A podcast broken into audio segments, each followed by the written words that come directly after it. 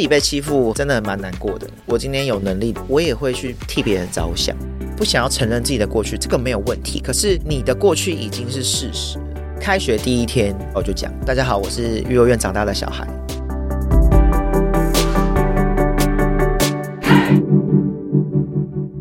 Hello，我是善慈。窝是什么东西？这里好窝，成就好我。这个频道由 CCSA 中华育幼机构儿童关怀协会企划录制。韦德这个青年创业家今天要来跟我们聊聊他的国高中时期，在家遭受家暴，上学遇到霸凌，连进入育幼院也被大哥大姐教训。这些经历让他在高中时变成一个让弟妹们尊敬的伟哥。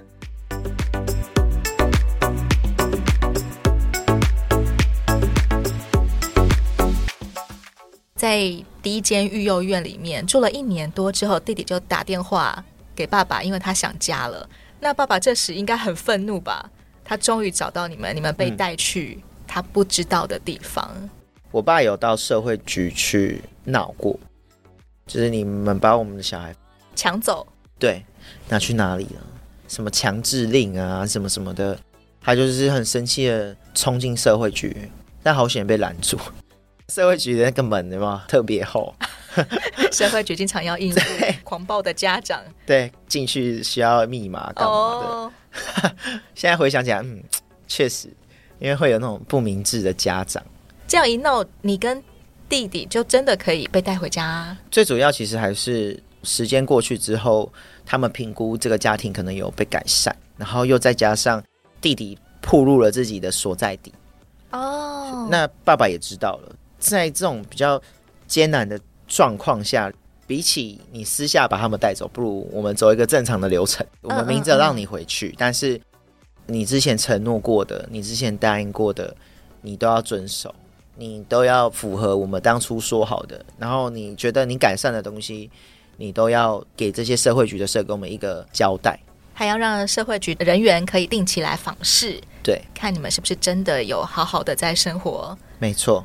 妹妹是没有跟你跟弟弟一起住进育幼院的，第一家有，三个一起住进去，接下来三个又一起回来。那爸爸有改善吗？照他所承诺的，前面有改善，第一个月有改善，那个改善很奇怪，明明平常还会凶你的人，突然之间对你很好，你会觉得这个有点 confuse，这个人是怎样人格分裂嘛？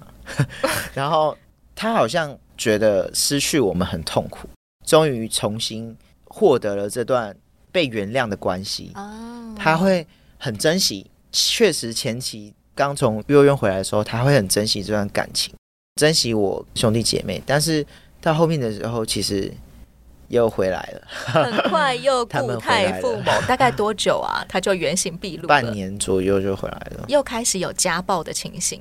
对，你们回到家之后的妈妈还在家里吗？还在家里面。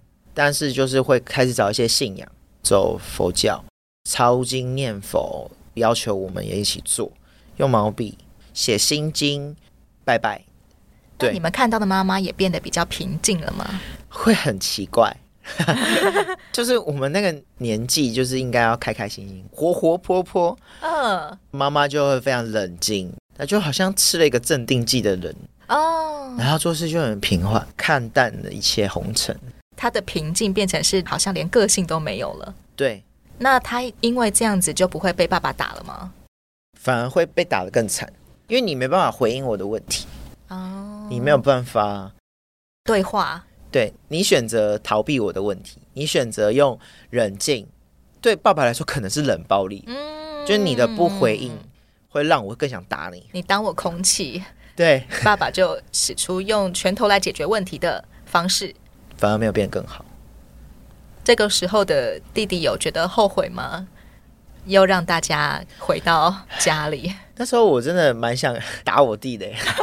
你为什么要把那个地方告诉我爸爸？相较于弟弟，其实你是不想家的。我希望能够有一个稳定的地方，我希望有个归属感，不管是不是家啦。我觉得你在这个地方久了就有感情。至少让我们不要餐风露宿啊，漂泊。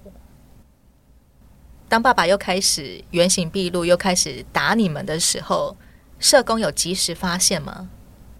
有发现啊，我妈通报，其实社会局也知道，只是说他们没有抓到实质的证据。而且你们都这么大了，都国中生了，那时候要安置其实也不容易，因为大部分幼儿园大部分都希望用小孩子，可能是国小生就进来。国中再进育幼院的话，可能会有适应上的困难。对，学业上也会被中断。那时候已经被中断很多次了。真的，社工也要考量好多好多面向啊。社工不好当，你是社工吗？我不是社工哎、欸。社工真的是很辛苦。CCSA 里面有很多的社工，我想韦德一定也有接触过。有 有有，冠聪社工很棒，专门负责 CCSA 的自理 mental 巡回演讲的，嗯，很棒。过了多久，你跟弟弟妹妹终于又再一次的被送进育幼院了？我国三的时候，又是一个即将要毕业的年级耶。对，就是、同样的事又再次发生了吗？没错，同学们又再一次不知道韦德去哪里的，素就消失了。这一次真的会比较深刻，因为那时候思想已经开始慢慢的有出来了，很排斥这件事情。那时候是我爸语重心长说：“我们真的没有办法再养你们了，所以我们决定把你们一起送到幼儿园。”你国中那个时候家里已经没钱到什么程度了？那时候已经没钱到缴不起房租，要被房东赶走，家里面被断水。有饭吃吗？我印象中，我们最喜欢吃的应该是锅巴，饭煮久了。里面空空的，但是残留下来的锅巴反而能够让我们吃的很开心。我们以前也很常把橱柜里面的冰糖拿出来泡水喝。那时候跟我弟在那个脏乱的厨房看着那个锅巴，是很开心的。那个我们的童年好像就是这样子，看到锅巴的时候就有一种小确幸，对，就会很莫名的开心。然后那个酱油 加一加。我们很长一个晚上，就是一碗白饭配酱油，就丢下去，然后自己按。米还是农会给的，补助给弱势家庭的米。对，那时候我们已经是低收入户了。爸爸从地方上最有钱的人变成低收入户了。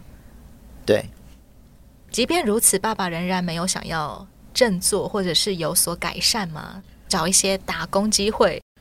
他曾经有找过各式各样的工作，只是做不下去。我印象很深刻，他去做那个指挥交通的吧，还是扫地的。他穿着那个红色背心回来，他就做一天就不做了。我说：“爸爸，你今天上班怎么样？”然后他说：“做不下去啊。”他没有讲为什么，可是我现在知道为什么，是我也做不下去。曾经赚那么多钱，你今天要我去实行一个最低的那个劳工的那个钱，我我真的领不下去。从大老板变成清洁工，其实主要卡到的是面子跟身段。对，你会觉得我为什么要赚这个钱？我曾经是大老板，就算我现在不是，可是你要我领那个薪水太少了，我不想领。我宁愿摆烂，我宁愿每个月领低收入户，我也不想要让自己去做这个工作。他那时候的感觉就是这样，所以家里持续的只能靠补助的物资来过活。没错。国三的时候，这一次爸爸终于愿意再把你们安置到育幼院去了。对，撑不下去之后，他也看到就是妈妈带着妹妹离家出走，他决定自己回到嘉义，回到老家去过他的晚年。这一次妈妈带着妹妹离家出走，并没有激起爸爸的抗议，想要去找人吗？我觉得有、欸，不管你逃到哪里，我都要把你揪回来。其实我爸以前他的心态是没关系，我们就一起领低收，我们就这样过吧。曾经他的心态是这样，可是从我妈带着妹妹离家出走那一刻，我觉得他心态就变了。他会觉得好像这世界的人都欠我，你们都不陪我共度时间。对，他就决定他要回到自己土生土长的嘉义。他后面也是在嘉义离开的。他离开的地方是当时他花钱盖的房子。爸爸后来在你几岁的时候过世了？在我出社会第二年就过世了。从你进到第二间育幼院之后，还有跟爸爸保持联络吗？从育幼院结案之后，我自己决定要环岛。十八岁的礼物，骑摩托车环岛。然后那时候环岛的时候，我就决定经过嘉义的时候找我爸。那时候 FB 刚盛行，有加到 FB，但是我爸还不太会用 FB，可能还在学习怎么用手机吧。对对对对对，从我国中进到第二家幼儿园之后，我第一次见到我爸。你们中间差不多已经相隔三年没有见了耶？不止，高中三年嘛，高中三年，然后大一的时候，差不多四年左右，四年左右。那个时候你怀着什么样的心情想要去见爸爸？而且你曾经是这么样的痛恨他会打你。那时候释怀了，我好容易原谅一个人。我已经从幼儿园结案了，我觉得那对我来说就是一个里程碑。我已经获得我这个年纪该有的资源，至少我高中三年我可以有饭吃、有书读、有地方可以住，就是你所向往的安稳环境。对。然后我终于自由了，所以而且你有完整的读完高中，对，没有在高三的时候再度丢一次。高三毕业的时候，我整个大哭哎，这就是我想要的毕业典礼。我只是想要一个完整的毕业典礼，对我来说很难。我是到了高三之后，我终于有一个很完整的毕业典礼，然后我有生以来第一次的毕业典礼，对，终于可以参加到了。终于不是一个人在一个很冷冰冰的机构。一个人在操场上打球，所以好像不归属任何一个地方，每次都是从熟悉的环境里被抽出来。没错，你高中的时候读幼保，那时候国三的时候，其实功课已经很烂了，一直在转学，英文超级烂。那时候英文要起色的时候，就又被转走了，课业很多都不及格，所以你只能读一些分数比较没有那么高的学校。那那时候就决定读个幼保好了。因为我想要改善，去关怀更多关于我这种身份的人。那时候是这样想的，嗯，就哎，幼保读完可以干嘛？读社工，考社工系。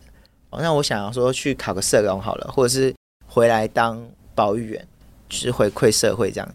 希望可以帮助小朋友不要步上你的后尘。对，抱持这样子一个想法，才决定去读幼保系。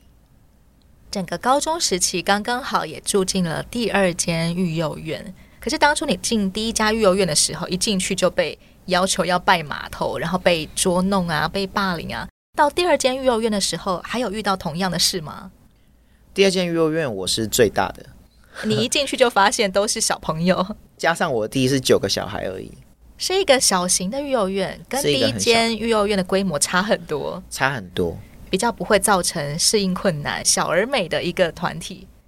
其实我很感谢那时候的院长，到现在我还是很感谢他。他给了我一个机会，因为其实国三生很多幼儿园是不会收的，怕难带。难带之外，他本身如果有些坏习惯是改不了的。嗯，你有偷窃、前科、暴力、危险因子，他是没办法预测的。所以风险很高，可能会造成对其他院生的伤害。对，他愿意让我跟我弟进去，在那边过生活，我觉得很感动。我记得我那时候进去的第一个晚上，我就哭了。哭的原因很奇怪，就是我躺在那个上下铺，我弟睡我上铺，我就盖着棉被躺在床上，我就看着上层架，那个院长就走到旁边来坐着，然后他就说：“怎么样，还习惯吗？”然后我就流眼泪了。他说：“你怎么哭了？”这样，然后我就摇头，因为我也不知道为什么我要哭。然后后面我就知道为什么一个地方可以睡觉，然后不用再被打醒，然后或者是没有水可以用，吃饭也很正常。然后我就觉得这个东西为什么那么的难得啊？终于得到了，所以就喜极而泣啊，感慨。对，很复杂，那个情绪太复杂了，然后就哭了。而且这个地方让你第一天晚上你是可以感受到安稳的。对，显然没有在发生弟弟妹妹要求你哦，你是新生，你要听我们的。对，没有，我也不会去要求弟弟妹妹们做这样的事。第一家幼儿园给我的机会教育，就用在第二家机构身上。第二家幼儿园并没有会霸凌你的人，你不需要。配合他们，那你要怎么样去阻止第二家育幼院，可能弟弟妹妹之间慢慢也形成一种老鸟会欺负菜鸟的文化。其实我们也是有自己的地下势力，这势力是以我为首，还是怎样？你现在是第二家育幼院的老大，对，高中了嘛，进来有些国中他比较叛逆什么的，会被我们私底下教育一下，他可能有犯罪的行为，这个东西院长也不可能打小孩啊，就由我们去感化这个院童。作为大哥，要怎么样感化一个行为偏差的弟弟妹妹？我们会开会，自己开吗？我们会开一个私底下的会议，所有大的会坐一圈，把那个有问题的叫到中间来质问他：你为什么要这样做？你想住这个育幼院吗？如果你不想的话，你可以跟我们讲。这种态势不是会让当事者很错吗？很差，但是他的行为会让整家幼儿园陷入。更危险的境地，他这个东西是有分等级，就是如果你真的很严重的，我们才会这样子。什么样的行为叫做很严重？一定要开会，一定要来处理它。呃，性骚扰或者是偷一些很贵重的东西，就是说偷摩托车，然后怂恿别人去逃院，甚至你有规划要逃院，然后或者是你有打院生，就是你真的有打我们幼儿园的小孩子的时候。那时候我们就会做这样的措施。主要的标准，那个严重度其实就是在于你触犯到我们这里每一个人的安全了。对，就是你会让我们住不下去。嗯，对，甚至可能会影响我们的评鉴。那我们就会注意你，有点像是家规一样。对，就是你们自己形成的一种家庭当中应该要遵守的家规。对，他会乖乖接受你们的处理吗？首先就是冷处理，排挤他。这个东西你要说是霸凌吗？我觉得不是，因为更多时候冷冻他的人际关系。对，就是谁都不准跟他讲话。其实那个招蛮有用的，因为小孩子他就是需要有人理他，有人陪。毕竟你们就是彼此唯一的家人啦。对，你在团康的时候就，就大家就是不跟他一组。那或者是有别的学校，例如大哥大姐姐来，就说他坏话，告诉这些大哥大姐姐他做什么。大哥大姐姐就会跟这个弟弟讲，这样不行哦。这个环境多么的友善啊！可能建中北一女学生、淡江大学的学生来我们学校社团活动，对，那他们来我们幼儿园办活动的时候，你看这个外部的影响也是很大的。内外夹攻，对，内外夹攻大力丸。那他们就是这样子，会影响到他这个人的心态。你身边都没有坏人的时候。你也会想要融入我们，对吧？那你想要融入我们，你就要变好。他自然就会为了要寻求人际关系而让自己学习好的榜样。对，你怎么对别人的，我们就怎么对你。你不喜欢这样子，对不对？那你也不会对人家这样子。你以前曾经是大哥旁边的小喽啰，是会帮着大哥去欺负别人的。是什么促使你就是好？我现在看到这个状况，但是我不要再做跟以前一样子的反应了。我要来做不同的事。我觉得同理心，自己被欺负真的蛮难过的。如果说自己被别人欺负，其实是蛮伤心的一件事情。那我今天有能力的时候，我也会去替别人着想。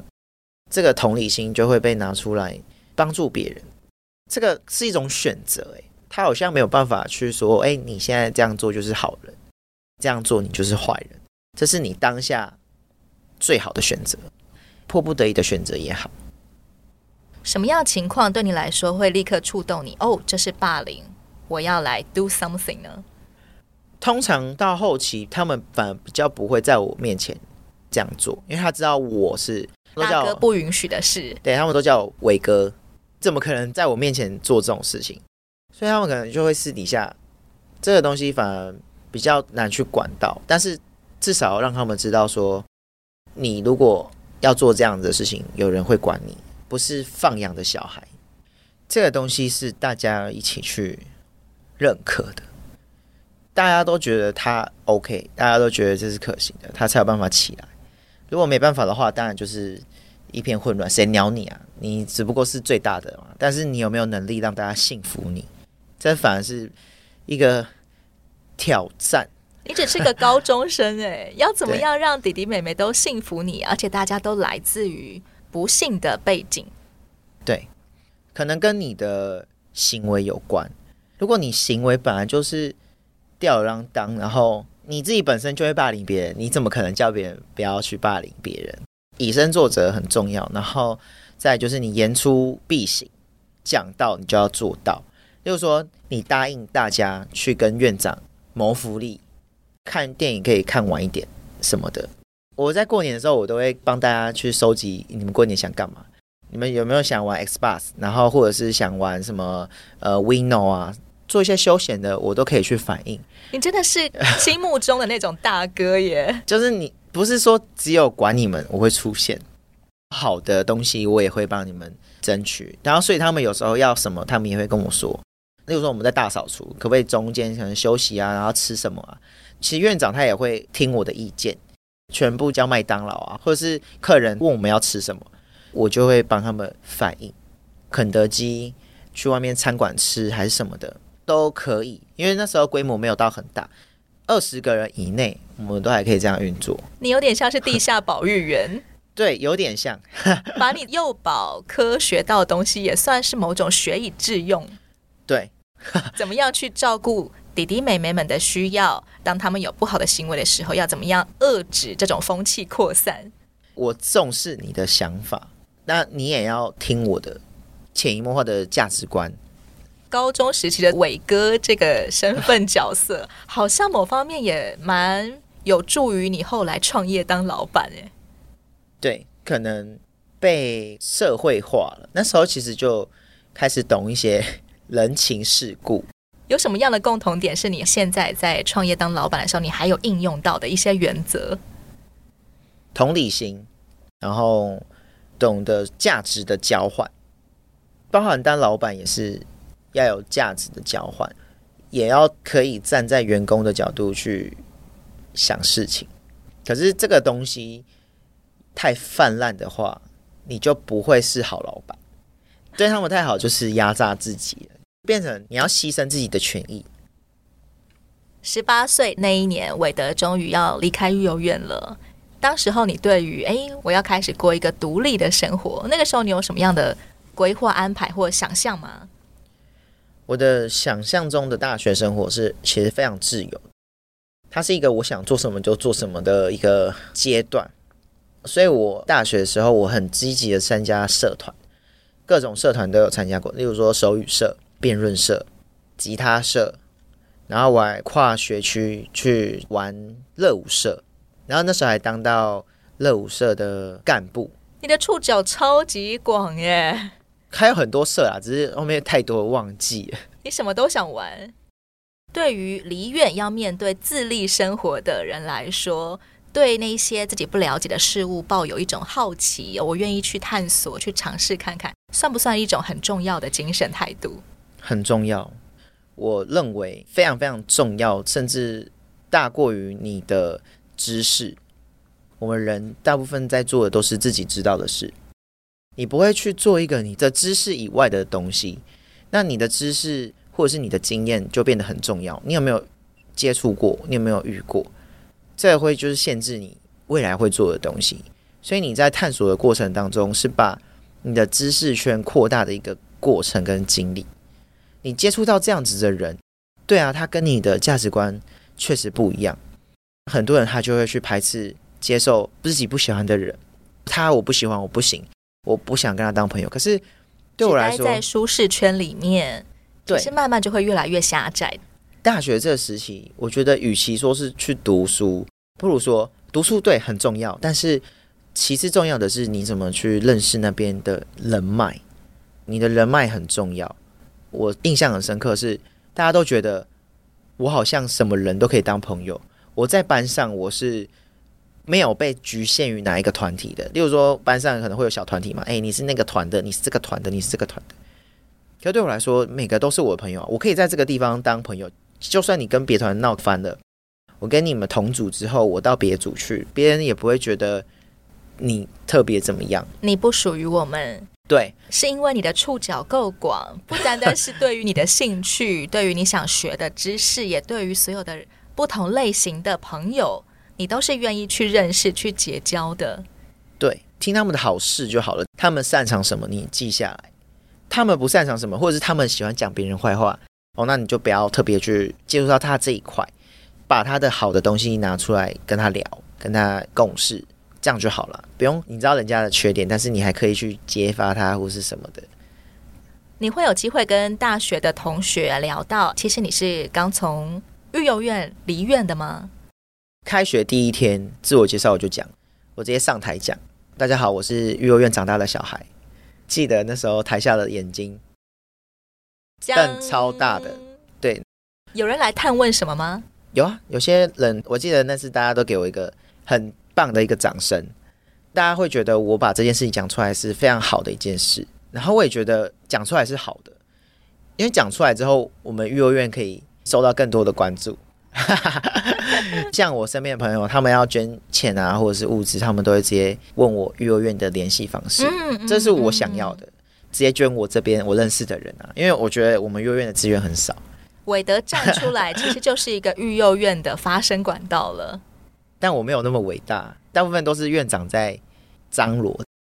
其实有很多从育幼院离院的人，他们会害怕说，如果我讲说我是育幼院的，我会不会被排挤、被贴标签，说哦，我就是一个不好的人、坏孩子等等。但你不会耶，我认识的人很多都是像你刚刚讲的那样，尤其是有一个跟我小一岁的弟弟，他跟我同一个育幼院，但是他是怎么样跟别人讲育幼院的？他说我爸妈是开育幼院的，这样讲其实也没错，但是。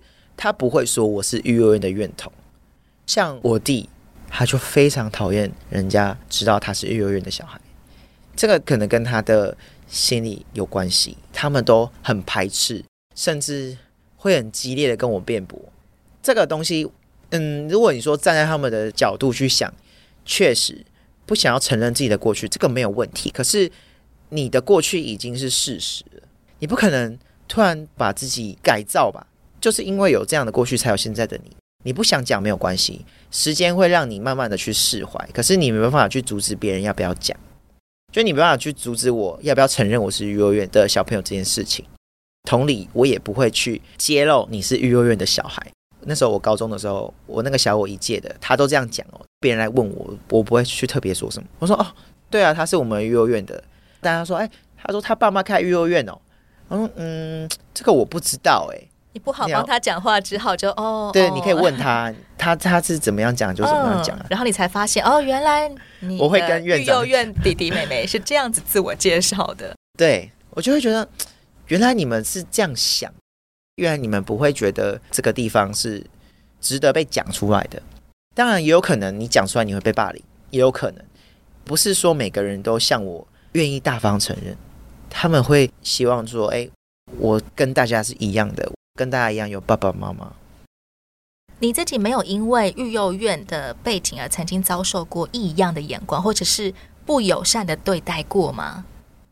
曾经有过，但那个是在我刚进入第二家育幼院的时候，国中被霸凌的时候，确实是因为你是育幼院小孩，所以你被霸凌。可是也确实因为我是幼院的小孩，所以我更经过这件事情，我就更决定，我一定要告诉大家我是幼儿园的小孩，因为。那时候大家对育幼院的小孩的印象都非常差，你们育幼院的小孩就是会打架，你们幼院的小孩就是翘课啊，然后不读书，书都读很烂，不然就是品学不好，这样要活该被霸凌。可是你们知道超多优秀的人，他们都来自育幼院吗？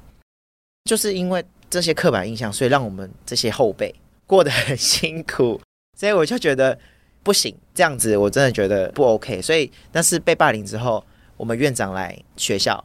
第一句话就是：“你有没有回手？”我说：“我没有。”很好，然后他就直接飙骂那些欺负我们幼儿园的小孩。你国三刚进第二家育幼院的时候，学校同学怎么样？因为你是育幼院小朋友霸凌你。第一次是因为你的外形，因为我是爆炸头嘛，不是光头就是爆炸头，天生的。我头发其实是很卷的，超级 Q 毛，黑人卷。哇.黑人卷。那时候外形其实不是很好看，那些老大们要做事情就会。要你听话，你不听话的话就是揍你。那时候就是因为不抬便当，午休直接被先踹椅子，嗯，醒来了，一把刀就插在那个桌子上，啪，然后说这样现在很嚣张是不是？不抬便当是不是？然后就一巴掌啪，我的眼镜直接飞出去。当时我就愣住了。第一个是他比我小，他的身高很矮，其实我打得赢他。第二点是我为什么要这样被打？本来就不是我抬便当，但是他。他们觉得你是新来的，对，又再次遇到老鸟欺负菜鸟的文化，推给你去做。嗯，后面就打，但是那次我印象深刻，我就是乖乖被打，都不会还手。我现在没有错，就是你打我，我没有错，可是我回手，我也有错。然后我那时候就觉得，我至少还有理，但是我跟你们打起来，你们都是混帮派干嘛的？我打你，我也有错，所以那不如就是承担一下吧。你们就全错。你当时候头脑非常清醒哎，你一还手，仅剩的那个理也会被剥夺。对，没错。但是真的有威胁到我生命安全，他真的有拿刀的话，我一定会回手。嗯。可是那一次他是赤手空拳打我，所以我就算了。那把刀只是用来恐吓你的。对。插在桌子上，并没有真的用它要来捅你。对。那一次之后，我看到院长愿意帮我们讲话发声，他就说。你们明明知道他是来自于幼儿园的小孩子，你们还要这样子欺负他？他有还手吗？没有人讲话。他们在训导处，这时候就会让院长更好做事，因为你没有还手，不会让大家贬低你，也不会有什么模棱两可的空间。你们就是错了，你们就是打人家，打人家的原因还是因为人家不听你们的话，不会让育幼院小朋友继续被贴标签，就是坏孩子。对，那时候。院长也很高兴我没有还手，他可以帮别人出声。你真的是很耐得住哎！即便你曾经遭受过这么不好的对待，但在那一刻你忍住了。对，那时候真的是忍住了。那是我当下的选择，我可以打回去，但是我如果回手了，我就跟他们一样，你打我，我打你啊，那个不是我想要的方式。因为我打你，你未来看我不顺眼，你还是会打我。冤冤相报，我想要从根本上解决这件事。你不想要选择做那种会霸凌别人的人，所以在那一刻，你自然而然的就忍住了。对。